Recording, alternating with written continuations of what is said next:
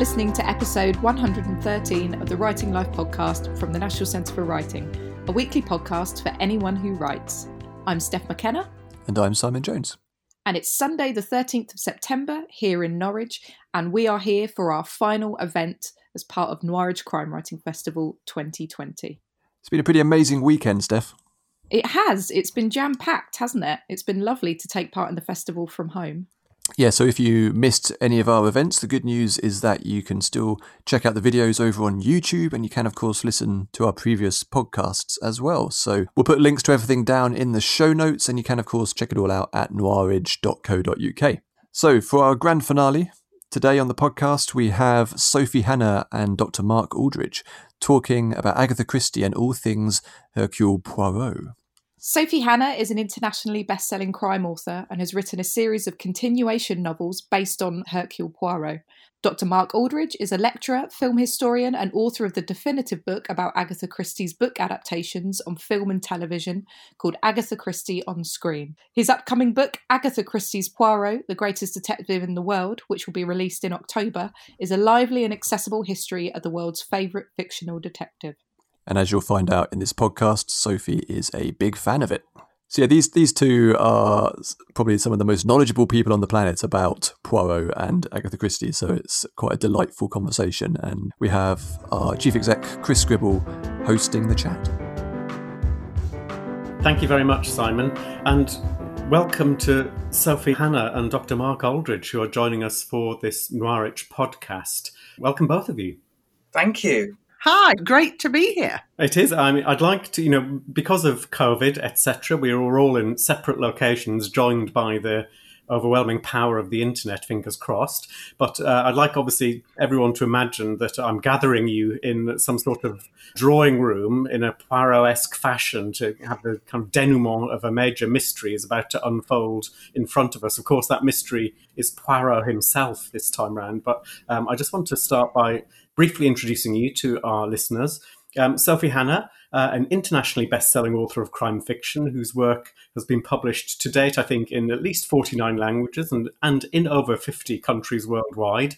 As well as uh, her crime writing career, she is an award-winning poet, a writer of non-fiction and self-help books, a podcaster, the founder director of the highly successful coaching program for writers called Dream Author, and the co creator and course director of a master's crime and thriller writing program at the University of Cambridge. Do you have any spare time, Sophie? No, uh, Chris, I don't. Um, I'm going to be honest, it's an issue. well, thank you for making time this morning for us. Um, she's joining us today after the recent publication of the fourth in a series of Agatha Christie estate approved Poirot continuation novels.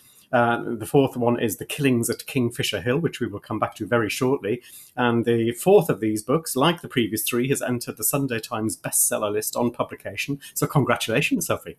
Thank you. Yes, that was very exciting. And in fact, I've um, I've had various different um, um, goes at this experience. So I've had quite a few books in my time in the top 10. And what I notice is when I remember that the chart is coming out that day and I spend the day thinking, I wonder if I'm going to get into the top 10, then even if I do, it's somehow not as good as days like like last week when I completely forgot the day uh, that the chart came out. So I just wasn't thinking, I wonder if my Poirot is going to get into the top 10. And so I just got this amazing email completely like out of the blue and it was a complete surprise. And I was I was just so happy because I hadn't even I hadn't gone through the whole will it won't it. But yeah, thank you very much. If anyone is listening who bought it and got it to the top 10, thank you very much to use. Fantastic. And Sophie is joined today by Dr. Mark Aldridge, a senior lecturer at Solent University, Southampton, in the School of Media Arts and Technology. His books include perhaps the definitive guide to Agatha Christie's uh, book adaptations on film and TV, Agatha Christie on Screen, as well as the birth of British television. His about to be published any moment, Agatha Christie's Poirot, the greatest detective in the world, will be published at the very end of this month by HarperCollins and is available to pre order on any of your favourite book buying platforms right now. That's correct, is it not, Mark? That's correct. Yes, thank you. God, it makes it sound so exciting. Uh, it's actually going to happen after uh, everything this year. So uh, I'm looking forward to actually seeing a physical copy myself because we're early September. Yeah. can I just butt in here and say that I have recently just finished reading Mark's book on Poirot, and it's absolutely amazing. Like if you if you love Agatha Christie or if you love Poirot, you have to buy this book because it's the kind of book like you start reading it, it's just so moorish and and like it's just I just loved every second of it. But it's also the kind of book that I will read again and again. It, it, it's the kind of book that I can oh. imagine like looking up because it goes through in great detail and in a very organized way you know, all the Poirot novels, just everything, everything relating to Poirot. So I know that I'm going to be, you know, often thinking, what did Mark say again about Lord guys, and going back and finding that bit. So I would I would strongly urge you to to uh, pre-order it immediately because it's so brilliant. Thank you, Sophia. We can stop now, can't we? Isn't that everything? it is indeed really uh, kind of quite addictive because you know that there's a sort of a, com- a, really nice chronological and sequential order to the covering of the Poirot um, adaptations, novels, short stories, and uh, we'll come back to that, but it is thoroughly enjoyable. As Sophie, I should say, is your free to subscriber newsletter guides to the review of all of Agatha Christie's Poirot novels that you have as a PDF on your website. Yes, that's true. If you if you um, go to the homepage of my website, sophiehannah.com, you can sign up at the bottom to join my author newsletter, in which I regularly give away free goodies. But when you sign up to join the newsletter, you get automatically sent to you my review guide to all of Agatha's Poirot novels. I particularly like the kind of the the grading that you use from top notch through excellent, solid to flawed, which still allows for crystal excellence, but maybe some chink of light in in kind of the variation of uh, of quality. Yeah, and actually, I mean, I, as as we've agreed, I have no free time. I mean, I do actually have free time, but I use it for my swimming, which I'm also obsessed with. Um, but if I had even more free time than that, I would probably look again at those ratings and those reviews because I'm sure I'd want to add to them and rethink them. Because, for example, as you say, Chris, flawed in the case of Agatha Christie can actually be, I mean, to, to use an example, Murder in Mesopotamia.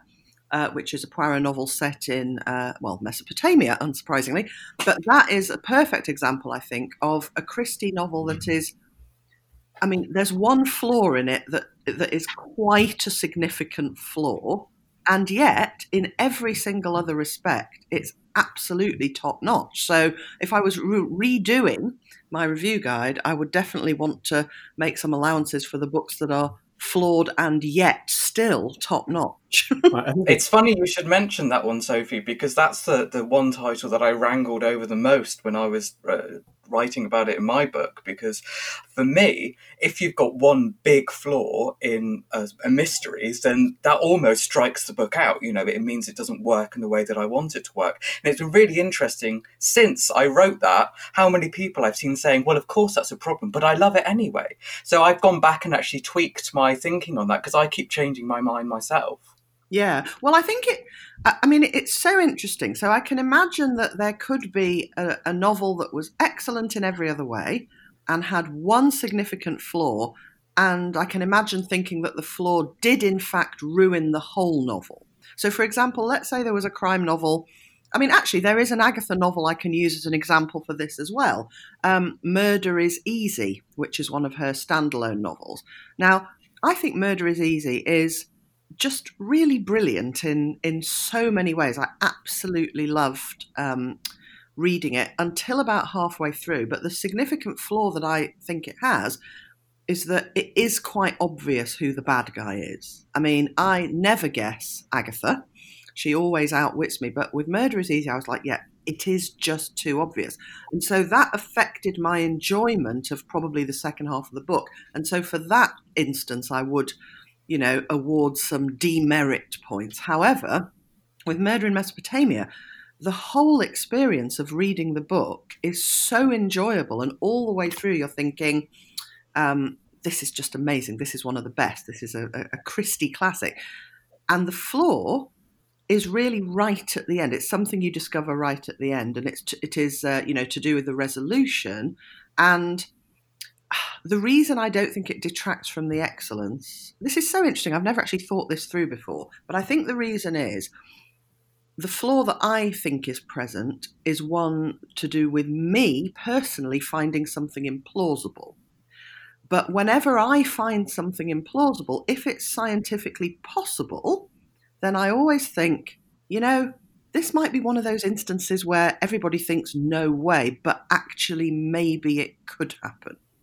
Does that make sense, Mark? This won't. Yeah, yeah. I, I, and actually, it reminds me of um, a time that we were having a chat uh, at the festival in in Torquay a year or two ago, and I remember you said to me that you can forgive one big sort of coincidence or one big sort of implausible element for, for a mystery. As long as there's just sort of one, then that's okay because implausible things happen in real life. And I think about that a lot when I read mysteries now. I think, well, one, actually, maybe I'll let them get away with. And uh, certainly there is one in, in Mesopotamia. Yeah, and the thing about it is, I mean, I'm always really careful to distinguish between implausible, which to me means it could not happen. Like, I like to I like to believe in the possibility of anything that could, in fact, happen.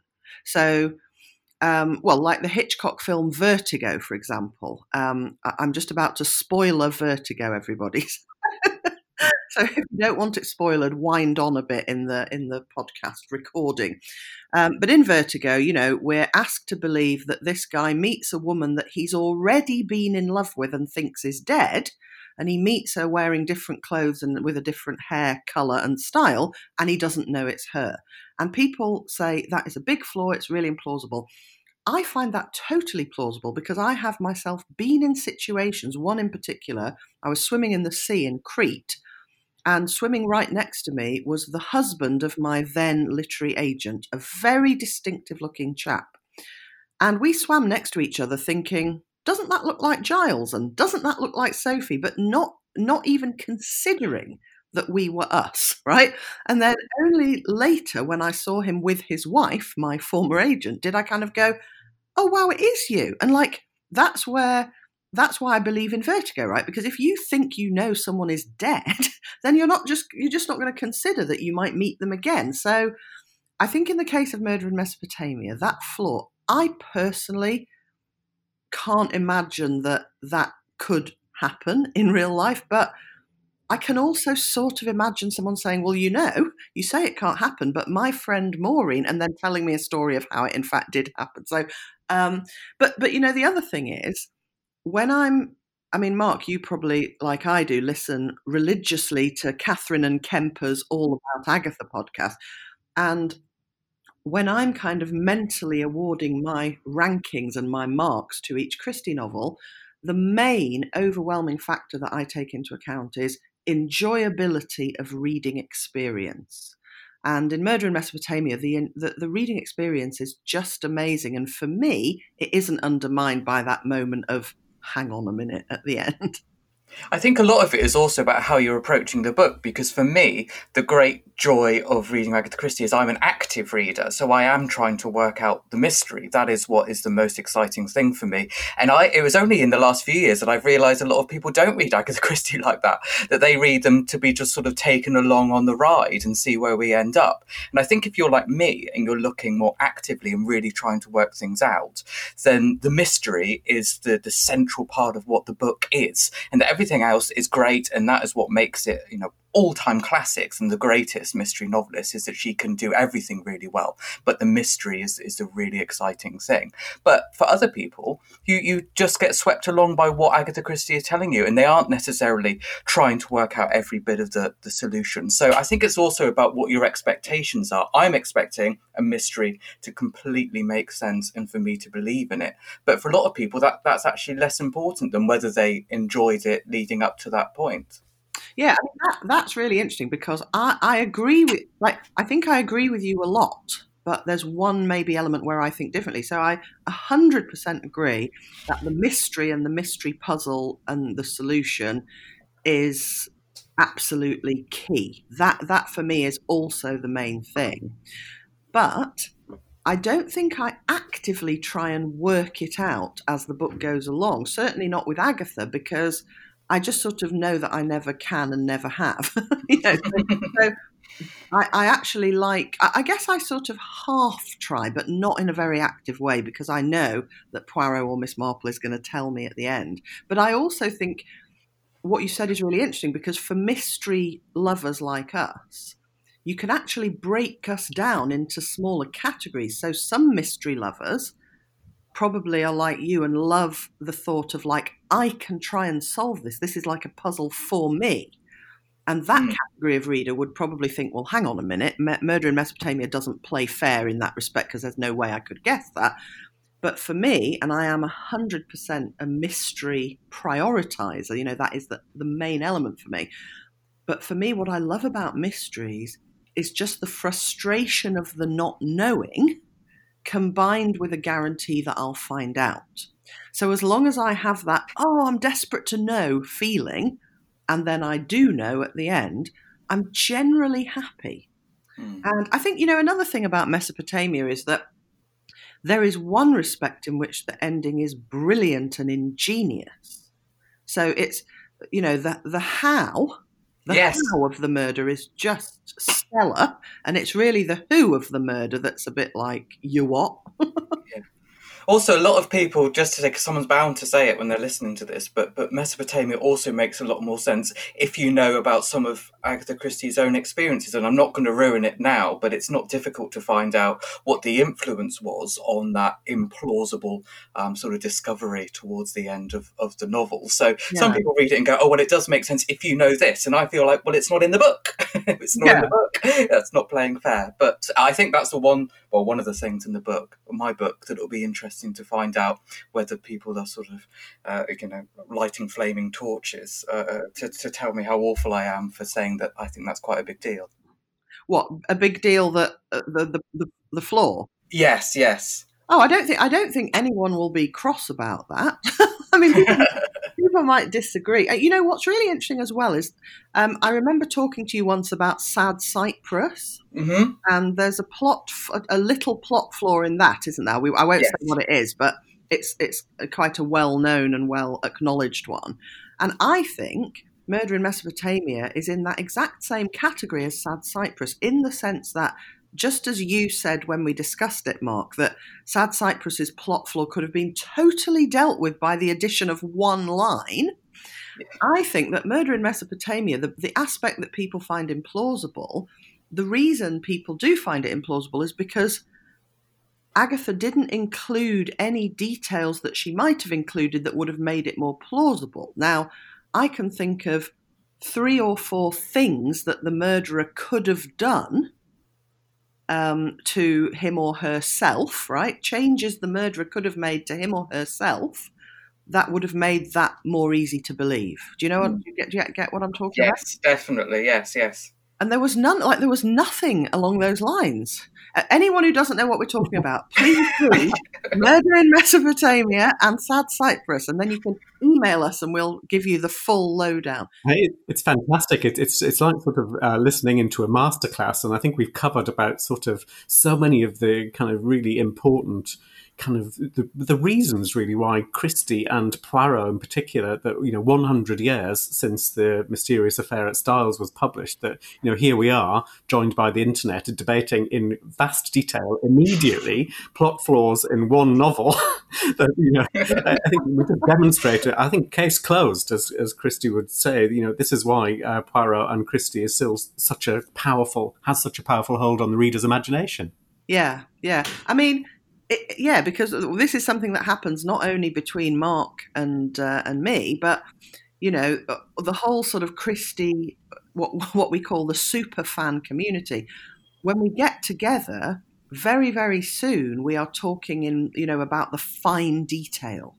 You know this plot point, and if this line had been added here, and if this thing had been moved to there, uh, we all know the books so well, and we're so obsessed with them that it get it gets very sort of particular very quickly. Fantastic. Oh, I just want to sort of wind back to that sort of, you know, here we are kind of um, talking for Noirwich, which is a gathering of kind of crime fiction readers. Um, this year from around the world, people kind of subscribing and signing up for our, our kind of podcasts and for our live and as live Q&As and sessions.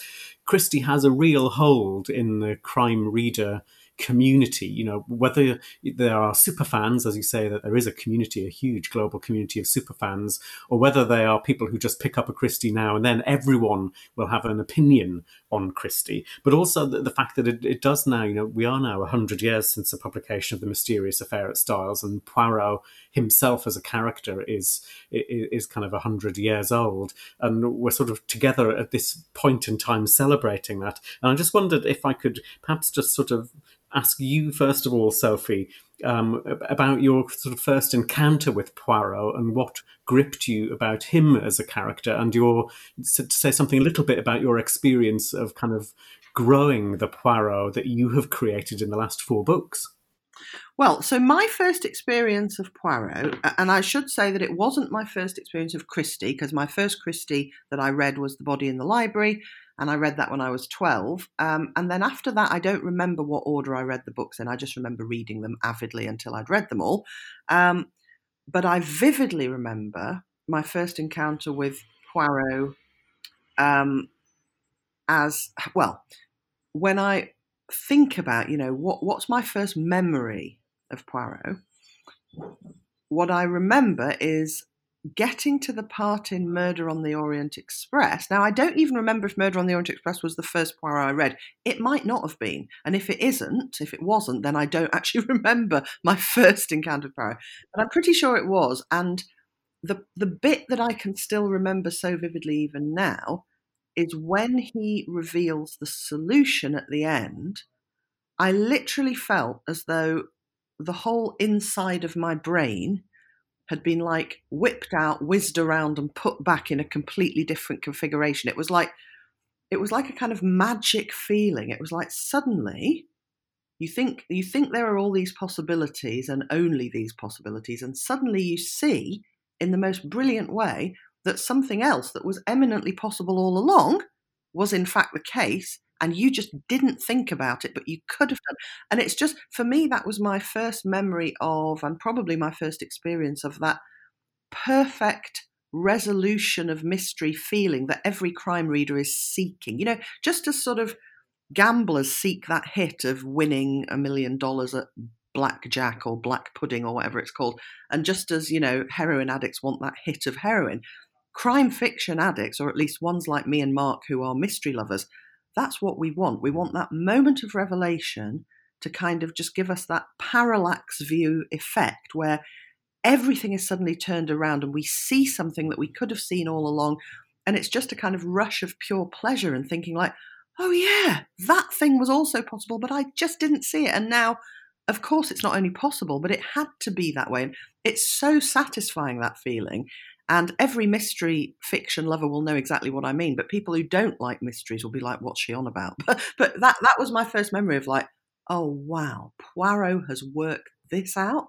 And of course it's true because it's the only thing that can possibly be true. And from that moment onwards, I was a devoted worshipper of Poirot. Fantastic. I, have heard it described as like the moment when you sort of look at um, sort of rebus images and you suddenly see that kind of, you know, whether it's the, the rabbit or the top hat or the duck, and suddenly you get to see reality in a different way. Exactly. That is exactly what it's like. Fantastic. And in terms of um, kind of your own experience of kind of of writing, of creating Poirot, because of course Christie created the character, but you've had this incredible kind of opportunity and also a heavy sort of responsibility of kind of of lifting Poirot out of the Christie context and, and taking him on a, a new set of, of mysteries. How has that been over recent years for you? It's been amazing. Um, but, you know, people often say to me, Have I changed him? Have I added anything? And I've always thought all along that I didn't want to do that. Um, he is Agatha Christie's Poirot. He is also, in a very significant way, the Poirot of all the readers who love him. I mean, including me, actually. like, in a way, I don't want to change Poirot as a writer. I want to read about the same Poirot as a reader because I'm still the Poirot fan as much as I'm the person who writes Poirot novels. So I've always seen my job as being writing as best I can about Agatha Christie's Poirot. And my job isn't to change him, my job is to kind of find him and show him to the people who want to see him, you know? Now, obviously, because I'm not Agatha Christie, it's inevitable that my conception of him is going to be different from hers, and therefore, probably my the narrator of my Poirot novels, Inspector Catchpool, his conception of Poirot is going to be different from Christie's or from Hastings' interpretation. So there are going to be differences, but I'm always conscious that I am writing about Agatha's Poirot, and I really would not like to suddenly bring in new bits of him that she didn't hmm, create. Mm, I think um, it's it's a really interesting point, isn't it, Mark? When we talk about the psychology and expectations of the reader and, and the audience that uh, kind of Christie created with her works, and particularly around the major characters of Poirot and Marple to to some extent. What's been your experience uh, as an academic in writing about Poirot and confronting that shared set of expectations from readers? Well, I think that, that one of the really interesting things about Poirot is that actually he doesn't necessarily have the fixed set of expectations in terms of the stories in that, that you might believe because uh, while lots of us will think of Poirot in things like Murder on the Orient Express and uh, uh, you know at End House, what we actually have are quite a lot of Poirot stories that are unusual in some way. Quite a lot of the short stories are, are much slighter and actually are much better in terms of working out who Poirot as a character is. But also, I, I, mean, Sophie's absolutely right, and I think she's spot on with her characterization of, of, Poirot in her books. I think that's an absolute massive strength of them, and it really helps them to, to work so well. Um, but I, the idea, if, if Sophie were to do to her Poirot what Agatha Christie did to, to the original, so to speak, um, I think people would be appalled if Sophie put him in something like The Big Four and had him sort of poison darts and blowing up mountains full of spies and all sorts of things. So actually, we, we've sort of come to a mutual agreement amongst sort of fans and watchers as to who Poirot is, while sort of dispensing with actually quite a lot of what he does. Yeah, that that's actually such a good point, right? So not only not only the big four, because of its kind of very different character from what we think of as a typical Poirot novel, but also many other of Agatha's Poirot novels are not in that typical mold either. And in particular, ones like, for example, um, Cat Among the Pigeons, where Poirot really only appears sort of almost at the end, really. I mean, he's, he's I think that's the Poirot novel that features least Poirot. Um, but then there's also, I think, one of Agatha's best novels, After the Funeral, which Poirot is very much in, but he's not in the first half, which I personally think is absolutely fine. I actually think all of those books, The Big Four, after the funeral and um, Cat Among the Pigeons work well in their own way. But Mark is absolutely right that, well, I'm not going to say I couldn't, because obviously we can all do exactly what we want if we're prepared to accept the consequences. But I, I have kind of ruled out as an option for myself writing any Poirot novel in which Poirot is kind of not present throughout. So even if we take the sort of least extreme case of Poirot absence, which is after the funeral, where he's definitely there for the whole of the second half and not for the first half. I'm not sure I would I would allow myself to do that, and I think it's really interesting actually. So the the three act not three act tragedy. Three Act Tragedy, though, is a brilliant Poirot novel that you should all read, a very underestimated one. So I'll just say that. Um, Cat Among the Pigeons, I don't think I would ever choose to do. I would think there's no point me writing Poirot novels if I'm trying to keep Poirot out of them. so I just wouldn't want to do that. But after the funeral is a good example because now, where I am now, if if the next idea I had for a Poirot novel was one that involved Poirot not being in it for the first half, I would just rule that out straight away. Now, what I wonder is if I'd written 20 Poirot novels and was, I mean, who knows how many I'm going to write? Maybe I'm not going to write anymore. But but if I if I'd written 20 and was planning my 21st, it's entirely possible that I'd think, do you know what? I've done what we all think of as traditional Poirot template for 20 books. Now it's time for something. Like I might think that, but certainly at the moment, I definitely feel that um, I want Poirot to be in all of yeah. the Poirot novels that I write from start. And it does raise a really interesting question, Mark, doesn't it, about Christie's own experience of living with and writing Poirot. She wasn't necessarily interested in consistency, perhaps, but she also, uh, she, you know, uh, perhaps she I don't know if this is a fair characterization, but sometimes there was an indication that she felt she was performing Poirot for her readers, and she kind of went up and down with Poirot as a character.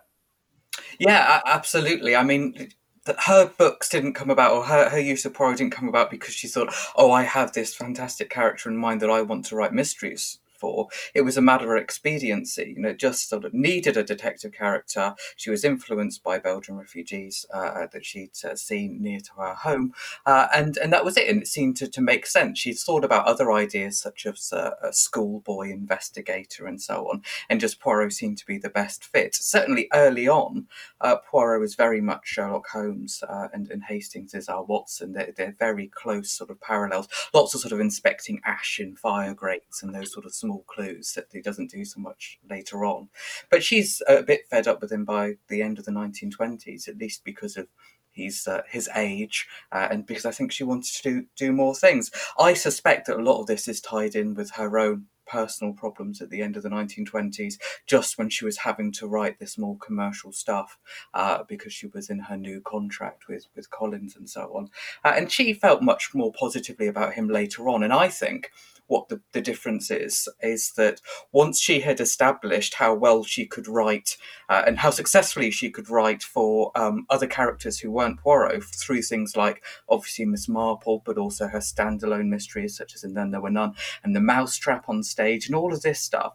I think that then she she sort of seemed to resent him less. And actually, I don't think she ever hated him quite as much as people say. People selectively quote from her, but she almost always, when she's dismissive of him, says, "Oh, but actually." He's okay, really. You know, it's not that there was ever the, the real sort of antipathy that, that you might expect. And actually, by the 50s, um, she is being asked to take Poirot out of, of one or two stories because these stock detectives, as her, her American agent called them, were no longer fashionable and that people wanted something new. So she wasn't tied to him for the whole of her career, but early on, I think she felt very restricted and that sort of cast a bit of a shadow. It's fascinating that the kind of he and she together as his creator had such a kind of extensive kind of lifespan, if you like, that they saw the rise and fall of those fashions in crime fiction and publishing, you know, on both sides of the Atlantic and across the world.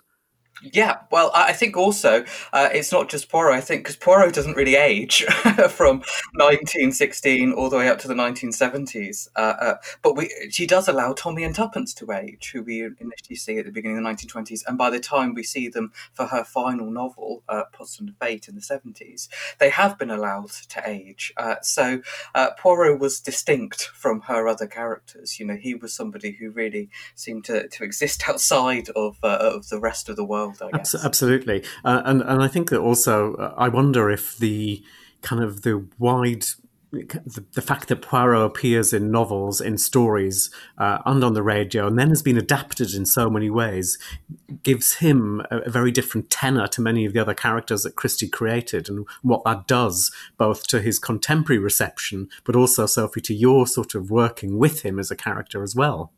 Yeah, definitely. You can pick your own Poirot if you like. You know, you can say which sort of adaptations are, are to your taste.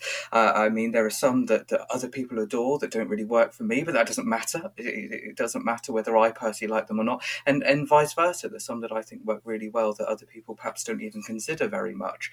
But but Poirot as a character in the books uh, and as a character uh, on film and TV is, is hugely variable because just as, as Sophie and I were saying before you can pick your element that the Poirot in the Big Four is a bit of an adventurer, a bit of an action figure almost, uh, very different to the Poirot who we get in, in a lot of the later books in particular, where he's sort of uh, very much at a distance mm. observing. Yeah, and I mean that's an, that's a, a sort of Poirot in the Big Four is kind of so different from some of the other versions we meet. And I'm I'm just talking about the books now because uh, that's that's you know however much I adore some of the on screen Poirots, my main source of of Poirotishness is from the books. Uh, and I mean I mean Agatha's books, not my books, but. Um, the Big Four is kind of an extreme example of him behaving differently. But the brilliant thing is, well, two things. One is there are other ways, more subtle ways, but still very definite ways where he's different. So something that I'm always surprised by is that there's so little comment about the fact that in The Murder of Roger Ackroyd, and Mark can correct me on the details, but he, where at the beginning of that book, he is he has got himself a place in the country, and his plan is to grow. Is it marrows or marrows? Right now, the Poirot in many other books, and probably even in several chapters of even that book, like there's just no, like there's a part of me that thinks, come on, Poirot is not going to try and start growing marrows, right? Poirot is someone who's going to order his marrows from Harrods and expect other people. So, like, but the thing is, I don't think that's a problem. I think it's actually brilliant. And I think Agatha does this in a really genius way. She changes Poirot and various attributes and opinions and behavioral tendencies of his whenever the hell she wants to. She will just go, you know, Poirot's doing this now. Don't complain. This is what Poirot's now doing. This is what he's now thinking. And he, but what's brilliant is when he, you know, so one minute he's sitting in a chair saying, Mon ami, you don't need to lift a finger or move an inch to solve the mystery. You just need to sit and think. Other times he's dashing off to other countries to get little bits of information that he could easily get without dashing off. So, what's so good about it is that however he's behaving, his essential Poirotishness, his essence of Poirot, is still very much there. And so, the effect that the readers get is we see someone who is always recognizable as our Poirot that we know and love, and he behaves inconsistently, just like every real human being. So I, I, just think it, you know, I don't know whether Agatha did any of that deliberately, but when I suddenly encounter him chasing international espionage magnates or growing marrows, I don't kind of think, no, no, this is all wrong, it doesn't work. I think, oh yeah, this is still Poirot people are inconsistent. One minute they say they never do X, the next minute they're doing X. So I just think it worked perfectly. How did you sort of um, what what did you come away with, Mark, after your sort of deep immersion in the in the Poirot world and thinking about that notion of a Poirot essence and how he can be inconsistent but still absolutely recognizable across the decades?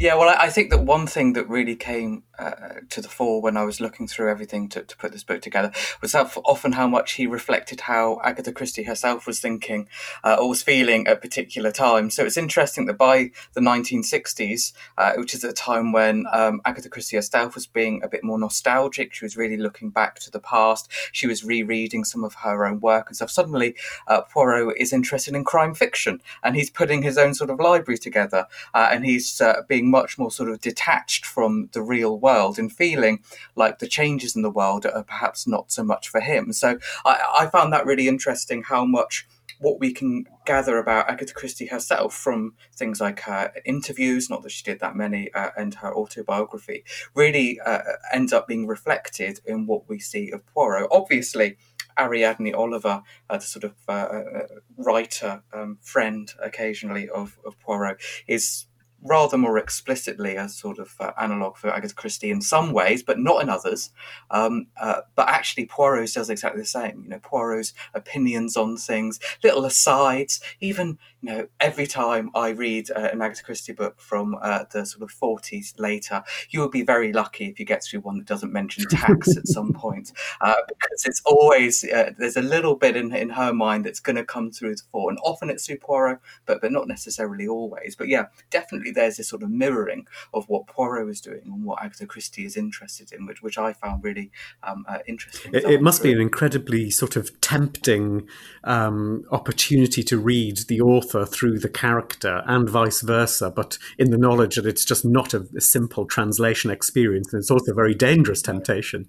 It is, and, and actually, it's one of my biggest frustrations, and I complained about this a lot. I was complaining about this the other day, actually. Uh, is is the number of people who who seems to feel that Agatha Christie could only write about her own experiences, and that if she was writing about a particular character, a particular person, a particular situation someone was in, then they would sort of dig through her biography and find what that seemed to be reflecting.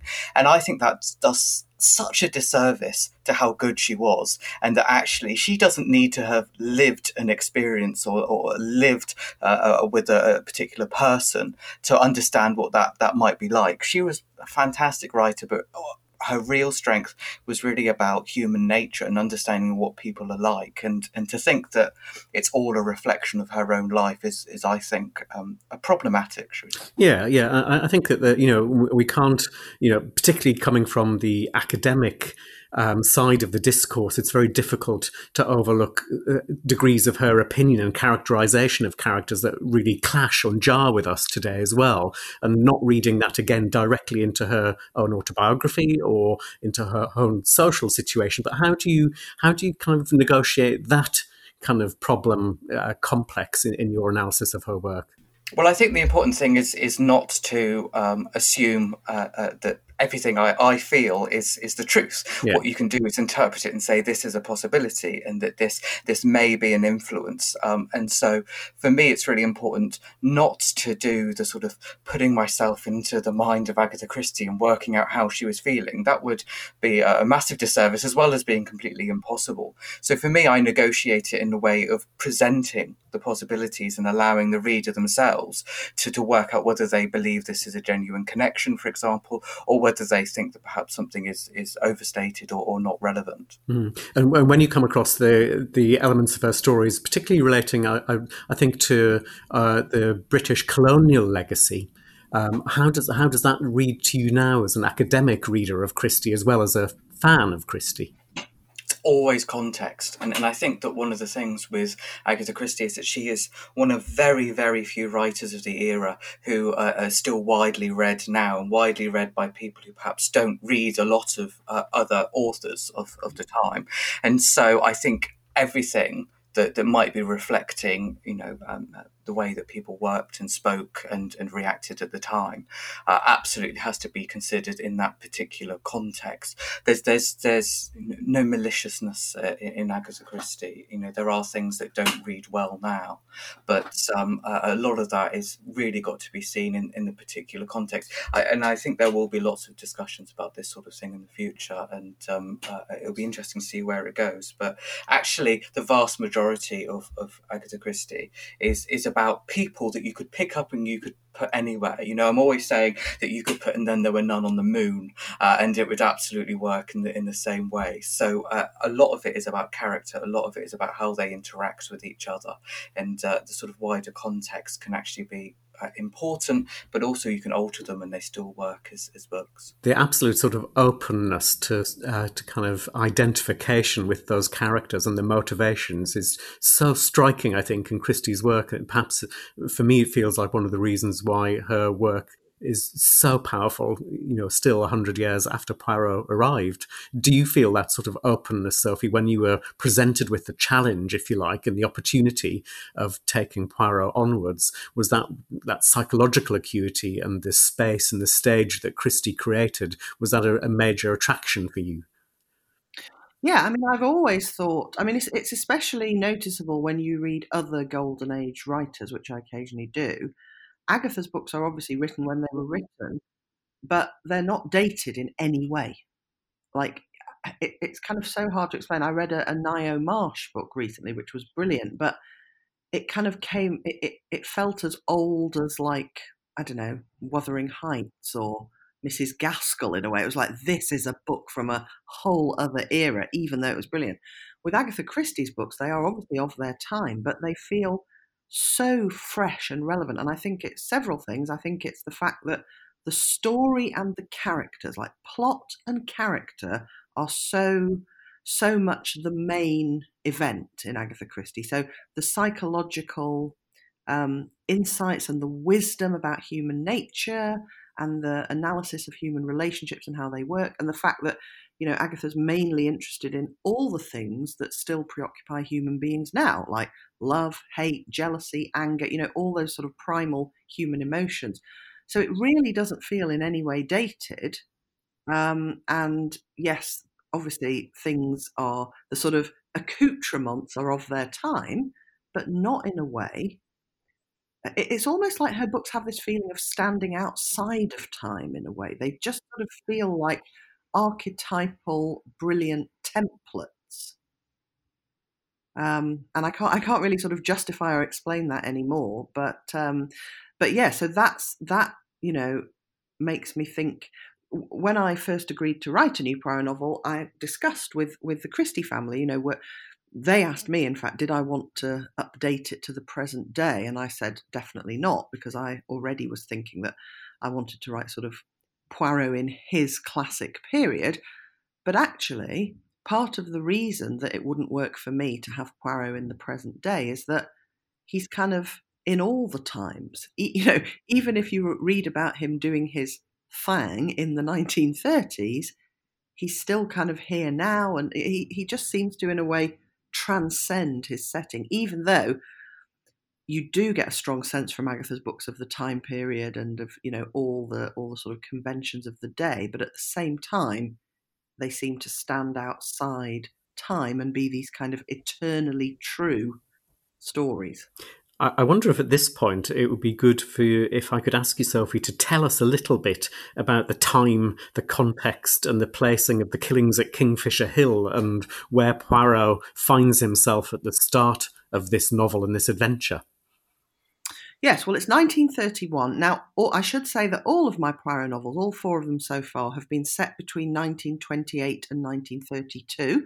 That was for a very deliberate reason uh, when we were deciding where my Poirot novels were going to be set, we realised that there were four years uh, between The Mystery of the Blue Train in 28 and Peril at End House in 1932.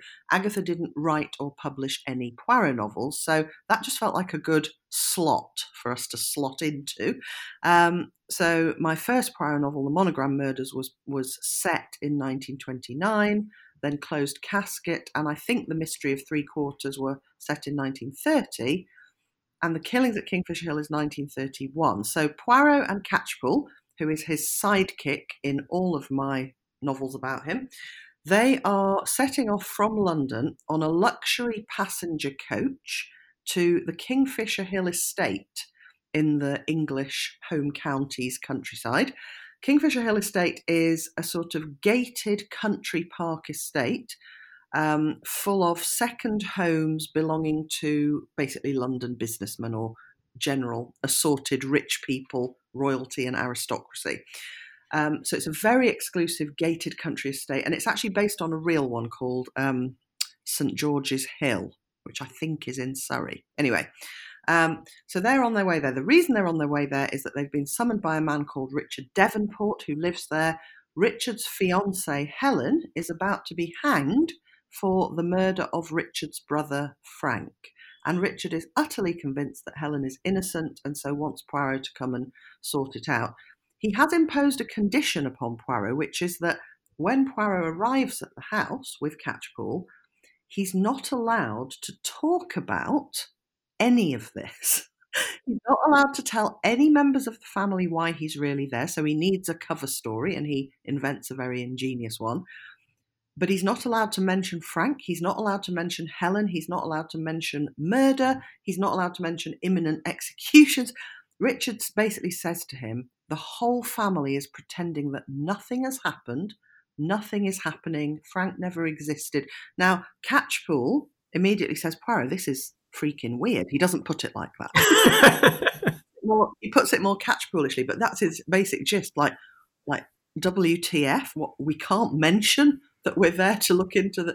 And um, Poirot takes this opportunity to say every family has its bonkers conventions that other families and other people think is mad. But when you're in that family and those are the unwritten rules, you follow those rules, which is a theme from Agatha Christie. She mm. looks at that very thing in great detail in um, Appointment with Death, which is another of her great Poirot novels. Anyway, so off Poirot and Catchpool are going to Kingfisher Hill, and as almost as soon as this luxury coach takes off, I mean sets off, it's not a plane, it's a coach. As soon as it sets off, a woman who Catchpool has noticed because she's been looking very frightened and upset uh, even before they boarded the coach. Ten minutes into the journey, she leaps up out of her seat and says, Stop the coach. I cannot sit in this seat any longer. If I do, someone will murder me. And Poirot sort of talks to her and tries to work out what's going on. And it turns out that a few weeks earlier, a stranger accosted her on the street and warned her that if she sat in a particular seat, and he described where the seat was, seven rows back in a coach on the right hand side next to the aisle. He described that seat and he says if she sits in that seat on a coach, she's going to be murdered. And Poirot is completely, I mean, he's fascinated, but he, his immediate question is, well, in that case, why did you sit in that seat? So it's all very murky and mysterious. But that's the mystery they encounter on their way to Kingfisher Hill. Then, when they get to Kingfisher Hill to secretly investigate the murder of Frank, they find that there is another murder. There is a dead body in the house. Nobody knows who it is, but a note that has been left next to the body links it very firmly to the woman they met on the coach. And so then they have to work out who killed Frank, who killed this other body, who is the other body, and how can these things be connected? Fantastic. What a setup. I mean, my, my reaction uh, as a kind of a, a Christie fan and also a fan of your continuation novels was that it felt to me almost like this was the most focused Poirot that you've written yet, insofar as you do not, the reader does not draw breath before the mystery is kind of set. The, the, the, you know, the traps of the mystery are kind of unleashed within the first page in terms of setting the scene, and it felt very, very focused. So, Mark, can I ask you for your obviously no spoilers, but your reaction as a Christie reader and a Poirot fan when you when you read this one? Uh, yeah, well, I, I, really enjoyed it. As the first thing to say that I absolutely uh, I thought it was fantastic, and and I, I, I said when I was reading it at the time that actually I felt that it worked particularly well if you read a couple of chapters a day because there's something almost like of a serial nature about it that harkens back to some of her earlier stuff where there is another sort of mystery or excitement or, or a slightly change in the situation that we weren't expecting. We know we might learn something that we, we weren't expecting to, to know about. So um, I, I think once again the, the characterization of Poirot is so spot on on these. I, I think that, that, that the characterization is so so strong. And what I think is really interesting is, uh, and it is difficult to talk about it without spoilers, but is that after I'd read it, I sent Sophie a message to say, "Oh, it really reminded me of." I don't even know how to say what it is, but it reminded me of a particular character in a famous um, uh, Agatha Christie book. And Sophie sort of replied to go, oh, oh, I hadn't really thought about that. And then I think went away and had a little think about it. So I think a lot perhaps seeps into Sophie's subconscious when she's writing these, that she isn't necessarily thinking, oh, I'm going to take this from this novel, I'm going to take this idea from that. And, and actually, each novel that she has written for me feels really different. And, and I think that the way that she's approached them, just in the way that Agatha Christie approached them in, in very different ways. There are some of them are, are very psychologically focused. Um, uh, most of them have got a, a, good dose of psychology in them as well, but often they negotiate the mystery in different ways. Um, and uh, yeah, I, I, thought it was really, really strong. And as a Poirot book, absolutely works. I, I can believe what Poirot was doing. I do remember, Sophie, us discussing years and years ago about what mode of transport we could imagine Poirot on that he hasn't already been on. Uh, and you weren't sure about the coach then, but you came around to it, it. I did. I did. And interestingly, I have already, I can't remember who it was, but somebody said, I loved the book. I'm not convinced Poirot would ever get on a coach. I can't see Poirot travelling by coach. Now, actually, Mark is quite right that I did want to, you know, one of the things Agatha does brilliantly is have Poirot solving mysteries on modes of transport. So he solved mysteries on a plane, he solved mysteries on a train, a boat. So I did want to sort of think, are there any other modes of transport? And luxury passenger coach travel was a really big thing at that point in time. He has been on a bus. He he was on a bus in, in Double Sin, the short story. So so it's not complete. He wasn't a, a, very keen passenger, but he has been on one before. Yeah, well, so exactly. So I thought again, you know, this is well within my definition of plausibility, and also, um, I think the person who said he'd never travel by coach, what they maybe had not taken into account was that the coach company is called the Kingfisher Coach Company. It's owned and run by somebody who lives at Kingfisher Hill. So some of the sort of exclusivity and panache that people mentally attach to Kingfisher mm. Hill as a gated estate also rubs off on the coach company, unjustifiably, as it turns out, because the coach is not that great, which is one of the things Poirot notices on the journey. But certainly, when he booked his ticket, he absolutely thought that he was going to be getting an exclusively aristocratic coach travel experience. Uh, and and that is a real sort of. Uh, I particularly enjoy the fact that you're confronted with uh, an immediate kind of mysterious setup uh, in that opening section on the coach, but also then Sophie reveals that that is not the only, or in possibly the main mystery that we are here to look at as well. It was a very powerful sense of almost walking around a chessboard and seeing the setup of the board from different angles throughout the process of the story. Yeah, yeah. And in fact, I think by the end of the first chapter, Catchpool is saying to Poirot, like, how is this possible?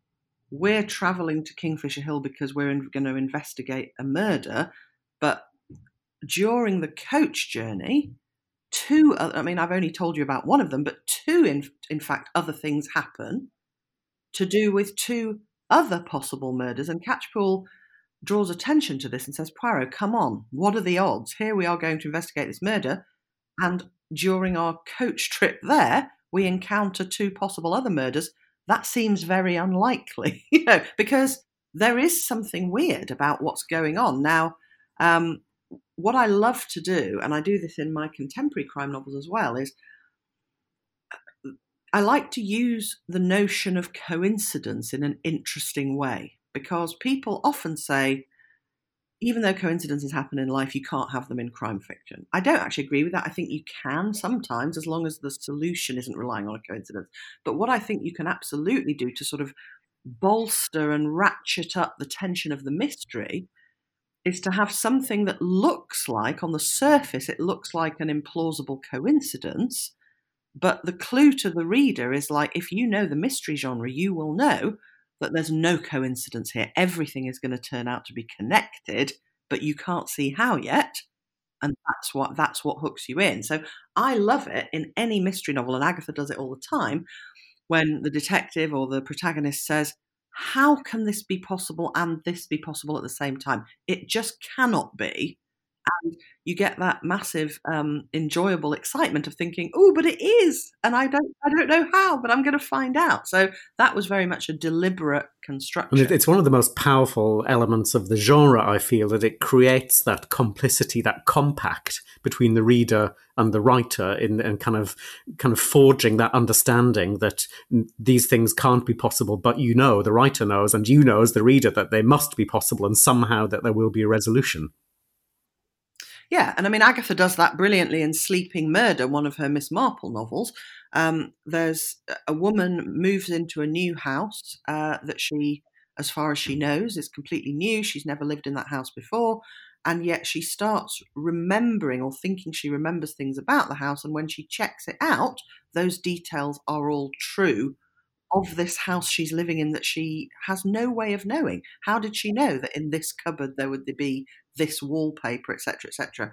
And that was, in fact, you know, that that's as vivid a memory for me as as, as the denouement of uh, Orient Express. When I first read Sleeping Murder, I was like, oh, "This is impossible," and yet here it is happening, which means it must be possible. And because I can't imagine any way that it could be, that's what makes it so exciting. We don't have a, an enormous amount of time left because the whole hour's gone very quickly, but I can't not ask. Uh, one of the most important kind of ways that Christie in the Poirot novels obviously brings that uh, challenge to the surface of the impossibility, the seeming impossibility of things is through Hastings and perhaps through Japp as well. But you have Catchpool. Um, and Christie was occasionally, I think, and you can correct me absolutely, Mark, was sometimes a little bit dismissive of Hastings and she might have called him dim occasionally and exasperating. I never get that sense with that you feel that, that about Catchpool. I feel very fond of Catchpool already, Sophie. How do you feel about him? I love Catchpool. I mean, I, I just I just adore him. Um, and I deliberately created him to be different from Hastings because Hastings is just perfect and he's brilliant. And, you know, I certainly didn't want to do another version of Hastings because Hastings is the only Hastings. But what I did want to do was give Poirot a sidekick who was quite clever, was quite capable, and is a good detective, but just not as good as Poirot.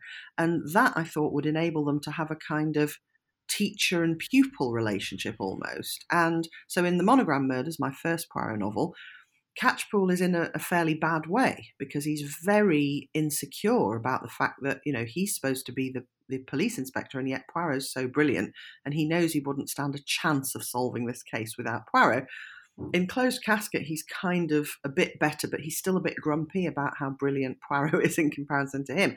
But in The Mystery of Three Quarters, and particularly The Killings at Kingfisher Hill, Catchpool has just sort of relaxed into the role of working with Poirot, and he knows because he's not making a problem out of the fact that Poirot is better than him. Like he's not making it mean he's not good. He's just thinking, I'm doing great. Poirot happens to be a genius. And it's like, it's not a threat to him anymore. And so what's actually happening is he's kind of relaxing and just being a, a quite helpful helper to Poirot. Um, I think in. Um, I think in the mystery of three quarters, I, I, what I always try and do is have Catchpool contributing something crucial to the solving of the mystery. Poirot is always the one who does all the brilliant working out of everything. But in all four of the books, Catchpool's contribution is really significant. And so my idea was that Catchpool will will change. If there are more books, Catchpool will become better and better as a detective himself and really learn from Poirot. Uh, because I think, I guess what I thought when I read all the books with Hastings in was like, Hastings really never makes any progress direction of becoming a better detective. And I, I, kind of thought, well, if I got to work with Poirot for case after case, I would actually make it my mission to like make notes on everything he said and learn from him and try and deliberately see how close I could get to his level of genius. And uh, Catchpool has not yet had this idea, but I think he might at some point think, okay, I'm working with this guy. I've got to stage one, which is just accepting our respective roles. But what if I could actually be nearly as good as him, if not as good? And I think if I do write more Poirot novels, Catchpool might start to have ambitions in that direction. Fantastic. I also love the way that uh, Catchpool kind of his role mimics that of of Christie's. He becomes the writer of the narrative in lots of ways as a technical device in your novels, and there's there's a sort of um, there's a sense that you know Christie is the writer, Poirot is is the master, the readers are the students uh, almost. If particularly if they're mystery readers uh, like you both and love to perhaps differently um, in each of your cases, but you like to read with Christie and either guess or be shocked, appalled, amused, and excited by the revelations that she provides. Um, Mark, I just wanted to sort of finish with a question to you, really, and thinking about the the development uh, or the legacy, perhaps more accurately, of Christie's Poirot, and kind of you've, you've got this amazing global view through the work that you've provided uh, in your most recent book, and I just wondered what you came away with um, as your most vivid impressions through your study of Christie and her work on Poirot. Well, I think that the the thing that really comes to mind is that by the time I was when I was writing the book and I was getting to the period just after she died in 1976, uh, and it soon becomes clear that Poirot is not going to be hindered by the death of his creator. uh, and that's absolutely true. And although actually he was protected for quite a long time, it's not to say he's not protected now, but really was kept away from, you know, lots of uh, adaptations and stuff for a few years. Uh, actually, Poirot is, is now bigger than anything. And actually, in lots of ways, is separate to Agatha Christie, which I find quite interesting. That Poirot, as a, if you want to say brand, to use 21st century terms, is quite different in some ways to the Agatha Christie one, that you can play with Poirot and put them in different ways. And as we've seen with you know international adaptations, there's a, a Japanese Murder Roger Ackroyd and, and, Murder on the Orient Express. They've got their own version of a Poirot-like character who's much sort of younger and much more sort of uh, humorous, but absolutely definitely Poirot. You know, he's got the moustache. Uh, he's he plays that role. We can see that this is is a new interpretation of Poirot, and I think it'll be really interesting to see how that continues over the years. We've seen you know, Sherlock Holmes, for various reasons, has had a head start on Poirot in terms of working out what you do with this character after the creator has died. And um, it'll be interesting to see Poirot in sort of 20 years, whether we get a sort of Sherlock type reinvention because there isn't just one Poirot, and there never was. But definitely, once you know Agatha Christie died, you can't just have one Poirot and say, "Well, that's who he is." You've got to have different elements of him seen in different versions of the character, and I find that really exciting that you can actually say, oh, "This is the Poirot I love." They're all Poirot, but you can have a type and a sort of a, a depiction, I guess, that you particularly like. I absolutely love the image of sort of Christie creating Poirot and then sort of setting him off into the world, and now he's sort exactly. of yes. connected, and proliferating around yes. the world in different forms. Can't stop him. There's no killing Poirot, I'm afraid. Yeah, and that's very Poirot. It's very on brand yes. for Poirot. He will not be stopped. Thank you both so much. It's been really fantastic to talk to you today for uh, Noirwich 2020. I really wish it could have been in person and in front of a live audience, um, and I hope it will be again next year and that we get a chance to welcome you back to work with us. But it's been really uh, an absolute pleasure to talk to you both, and I can't recommend both books highly enough. And so pre-order Mark's book immediately, and you can order and buy Sophie's book immediately. I just want to thank you both really for all of us for the Noirwich attendees. Thank you. Thanks, Chris. It's been really good fun. It's been lovely. And now, Sophie, you can go back to one of your other time consuming activities on the, on the agenda now. Thanks. Uh, it's really appreciated uh, sparing the time for us both today. I know that both of you are busy and that it's not an easy time in academia either. So it's great that you've made the time for us, Mark. No problem. It's been a complete pleasure. Thank you. Thanks for listening, and thanks to Sophie, Mark, and Hercule himself. Noirwich is a partnership between the National Centre for Writing and the University of East Anglia. We'd like to say thank you to our partners, Arts Council England, Norwich City Council, Deadgood Books, the Crime Vault, and Norwich Business Improvement District. We're also supported by Norfolk County Council, Jarrold, and Visit Norwich. Yeah, we've been so pleased to be able to deliver Noirwich this year despite the various difficulties. We'll be back next year, of course, hopefully in person at Dragon Hall and the University of East Anglia. If you have questions or want to get in touch with us, you can find us on Twitter and Instagram at Writers Centre. Head over to our Facebook page or go to our website at nationalcentreforwriting.org.uk where you can also sign up to our lovely weekly newsletter created by none other than Stephanie McKenna. Well, thank you very much. Please do subscribe, rate, and review the podcast because it helps other people to find and listen to it. Thanks again. Keep writing, and we'll catch you on the next episode.